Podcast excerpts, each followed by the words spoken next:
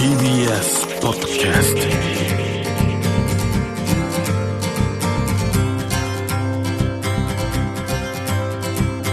おはようございます。石川みのるです。日曜日のこの時間、関東にせんごひゃく戸の酪農家の皆さんの協力でお送りするこの番組、飲んで応援もう一本、絞りたての話題をお届けします。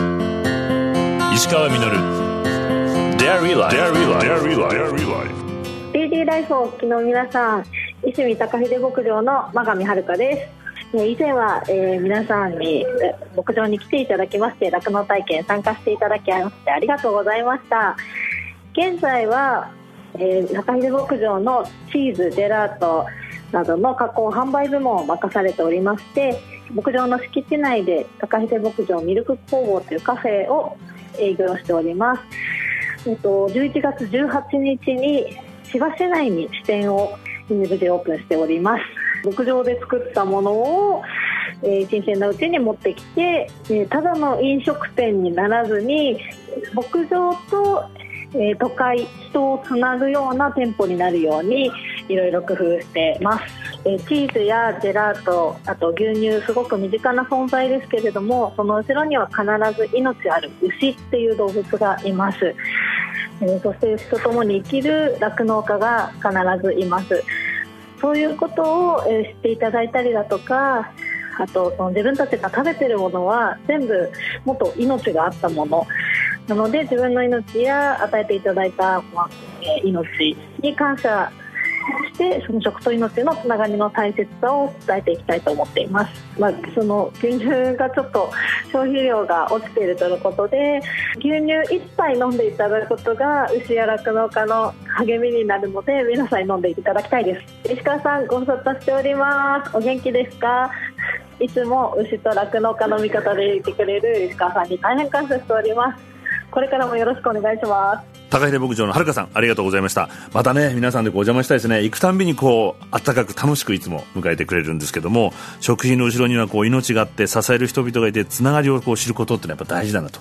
思ったんですけども、こうつながりでこう思い出したんですけども、この前娘と歩いてたらメキシコのこうワンピース、子供用のね売ってて、あーちっちゃい時に着てるやつだなんて話をしていたんですけども、このワンピースがよくお土産に僕が買ってきていて、安いし可愛いし、子供汗びっしょりになるじゃないですか。それでもこうコットンでできてて、本当にね便利で可愛くてよかったんですけども、こうした伝統の服文化っていうのは何世代にもわたって人から人に伝えられてきていて、そこには彼らの生活や誇り、様々な思いとか信念がアイデンティティとしてこう織り込まれているから美しさが僕はねあるというふうに思うんですけども、そこで気をつけたいのが、こうしたデザインに着想で作られる二次的創作物、インスパイアされてデザインしたなんてよくこう表現されていますけど、まあ、例えば大きなファッションブランドがこうした伝統的なデザインを使っても、元々のオリジナルのデザインはどこの誰のものなのか表記されることはなくて、コピーライトがないので、伝統的なデザインを有する人々にその売上、ロイヤリティ、デザイン使用料というのは支払われることはありません。パテントとかトレードマークという一般の商業理念を適用すれば、知的文化のこれ盗用ではないか、泥棒じゃないかと。で、本来は同意を得たり、どこの誰のものなのかクレジットをつけたり、売上の一部をちゃんと支払うべきじゃないかということなんですけど、にせんじゅうごねんフランスのデザイナーイザベル・マランのエトワール・コレクトのブラウスのデザインが問題になりました。このブラウス、メキシコ南部オアハカ州サンタマリア・トラベルテペクに暮らす未閉族の人々が代々受け継いできたブラウスヒューポルにそっくりで、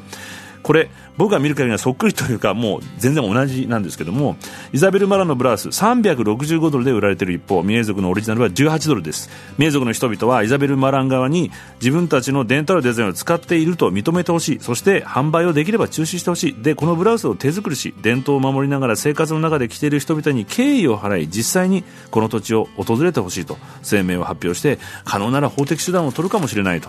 イザベル・マラン側は当初、特定の部族のデザインにインスパイアされたものではないというふうに反論していたんですけども、そうも言っていられなくなる事態が起きました。エスニックデザインで人気の別のブランドアンティーク・バティックもこのイザベル・マランを著作権侵害で訴えを起こそうとしていました。アンティーク・バティックは未閉族のブラウスにインスパイアされ、自らがデザインした自社の製品があって、その製品をイザベル・マランが盗用したというふうに、ちょっとややこしいんですけども、メキシコの人々のデザインを自分のデザインとして製品を作り上げて、それで他の人を訴えるという、こう関心できないことをやろうとしてなんですけども、まあ、ここでは著作権、コピーライトが適用します。結果イザベル・マラン側はアンティークバティックの服のデザインを投与したものではないということを証明するために、裁判所にデザインの出所を明確にする必要に迫られ、オアハカ州トラウィルテペクに暮らす人々のデザインから着想を得たものだと認めざるを得なくなったんですけども、最終的には両者とも世間から批判され、イザベル・マランはブラウスを販売中止して、アンティークバティックは訴訟を諦めました。この件をきっかけにメキシコオアハカ州のヒューポルは州議会により文化遺産に認定されたんですけども、この認定もユネスコのガイドラインも法的効力はありません。ファッションブランドによる伝統デザインの投与はあちこちで起こっているままです。伝統文化は幾世代もの人々の思いの詰まったもの、その思いにはしっかりと敬意を払いたいです。石川みのる Dairy Life。石川みのるがやってますデイリーライフ、先週について今朝もこの方をゲストにお迎えしています。日本獣医生命科学大学名誉教授の阿久澤良三先生です。おはようございます。おはようございます。今週もよろしくお願いします。厚労省が食事摂取基準、うんうん、健康維持、ええ、あるいは増進、はい、あるいは健康障害などの予防を目的にしたその基準を設けているかと思いますが、はいはい、それをじゃあどれだけ満たすかということになるんですが、うんうん、タンパク質の場合は牛乳にひゃくあるいはチーズ さんじゅうグラム ぐらい食べることによって きゅうパーセント ぐらい、うん、脂質、うん、油ですね、うん、これは じゅうにパーセント、うん、カルシウムが さんじゅっパーセント、 ビタミンじゅうに、にじゅうごパーセント ぐらいですね。そんなあるんだ。チーズなんかの場合ですね、熟成中に微生物がビタミンじゅうにを作る、はい、増えるチーズなんかもあるんですよね。へえ。そういったことで必要量のじゅうからさんじゅっパーセント 程度摂取可能だということになるんですね。 スリー エー デイ っていう言葉ご存知ですかね、はいはい、まあ、いちにちに牛乳さんばいってことですか、はい、でもいいし、はい、牛乳いっかい、ヨーグルトいっかい、チーズいっかいでもいいですし、はい、いちにちにさんひんもくあるいはさんかい摂取しましょうというようなですね、食事改善の手法なんですよね。それと似たようなことでスペインで実施されたこのコホート研究ですね、はいはい、ある集団をいっしゅうかんにななかいヨーグルトまたチーズをですね摂取、いっしゅうかんにななかいといちにちいっかいでいいんですか、うん、そういうことなんですよね、はいはい、そうすることによってフレイルリスクが低下したという。いいですよね、美味しいもの食べて健康でいられるなんて。これはスーパーに売ってるようなものでも大丈夫なんですか。大丈夫です。一般にナチュラルチーズって、はいはい、まあ、先ほど説明の中で、うん、牛乳を凝固したもの、水分が抜けてそれで水分を抜いた、はい、これをまあ成形したもの、はい、これはフレッシュチーズ、フレッシュチーズですね。さらに熟成するもの、うんうんうん、大雑把に熟成チーズと言ってまして、うんうんうん、このふたつをナチュラルチーズって言うんですよね。これに対してプロセスチーズというのは、はい、いくつかのナチュラルチーズをですね、うん、加熱溶融ですね、はい、溶かしてもう一度型にしたものということで、いいところは酵素も微生物も熱で死んでますから、うんはい、あ、そうか、いつまでも同じ、あ、安定してるんだ、安定してる風味、ああ、そういうことか。でもカルシウムや、はい、同じです。タンパク質はしっかり残ってる、はい、そうです。またちょっと魅力的なのが今先生がおっしゃってた、うん、菌がこう作用して発酵していく、はい、っていうことですよね。そうですね。変な形で腐るっていうのとは違うわけですよね。違うんです。あの発酵と腐敗、化学反応的には同じなんです、うん、同じ。違うのは自分が良しとする、人間に良しとされるものは発酵なんです。これ人間にとっていい作用を及ぼしてくれるか、はい、悪い作用を及ぼすかの違いっていうことが人類の知恵で分かってるわけですね。そうですね。食べるということは生きる、要するに生きるために食べると、うん、ということですけれども、はい、最初はですね、うん、自然の恵みをいただいてですね、そうですね、草もじったりとか、そうですね、はい、そうすると人っていうのは植物性の食資源、うん、採取してたものを、うんうんうん、いつでも食べられるようにということで、うんまあ、栽培するようになりますし、うんうんうん、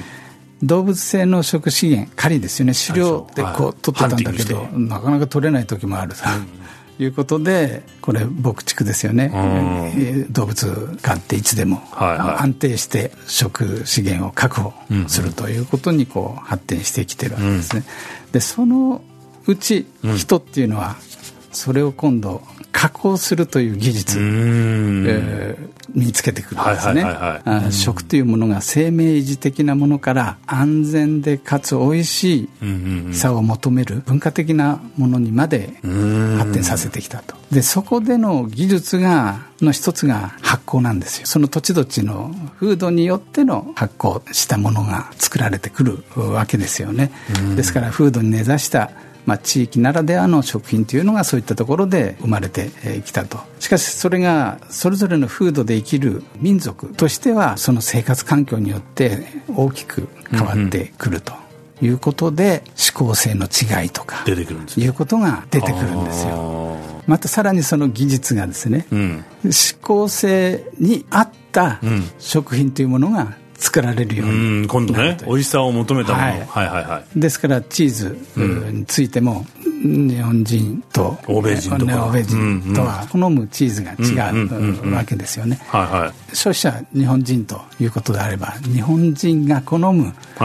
チーズと開発するという、ですから日本人としては食べやすい、さらに美味しいと感じる、まあ、乳製品の中でもずっと消費を伸ばしている食品なんですね、チーズというのはね、えー、じゃあ人とのもう生活といつもこう関わりながら進化、うんえー、人のも進化してチーズもどんどん進化して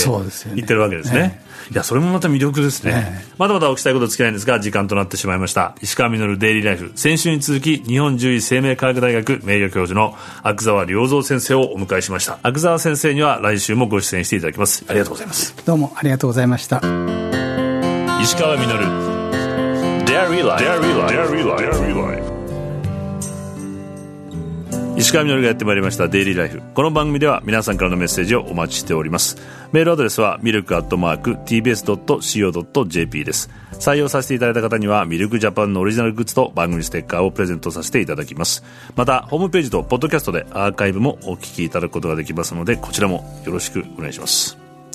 いやこのチーズにはこの土地土地の人々の暮らしと文化がやっぱりね反映していろんな味にこう多様に出てきてんだなと。その中からまた好きなものを選んだり、先日あの仕事でこう長野県の白馬村に僕ずっと滞在してたんですけども、春にこう滞在した西表っていうのは花の香りがずっと満ちていて、秋冬の初めに行った白馬の全体はずっと香ばしい秋の焚き火の匂いが村全体に一日中かもう漂ってるんですよ。仕事の間も寒くないように地元の人が焚き火を絶やさず燃やしてくれて、それでお芋とかリンゴとか焼いて振る舞ってくれるんですけども、クヌギの木、どんぐりの木焼いていて、これいい香りがするんですね、どんぐりの木って。ずっとそれに当たっていて、まあ、家に帰って気がついたんですけども、僕自身が実はこう高級ハムみたいな匂いになっちゃって、いや本当美味しそうだなこれって自分の香りを嗅いでいたんですけども、なんだかこう白馬の暮らしと文化を身にまとったみたいで嬉しかったです。まあ、そう考えると本当はこう日々文化をいろいろこう身にまとって食べて日々暮らしてるんだなってことに気づくと。そういうものにしっかりとこう敬意を払って味わうことで人生はずっと豊かになるんだなと実感しました。石川稔デイリーライフ、この番組は関東にせんごひゃく戸の酪農家関東生乳関連の提供でお送りしました。石川稔デイリーライフ。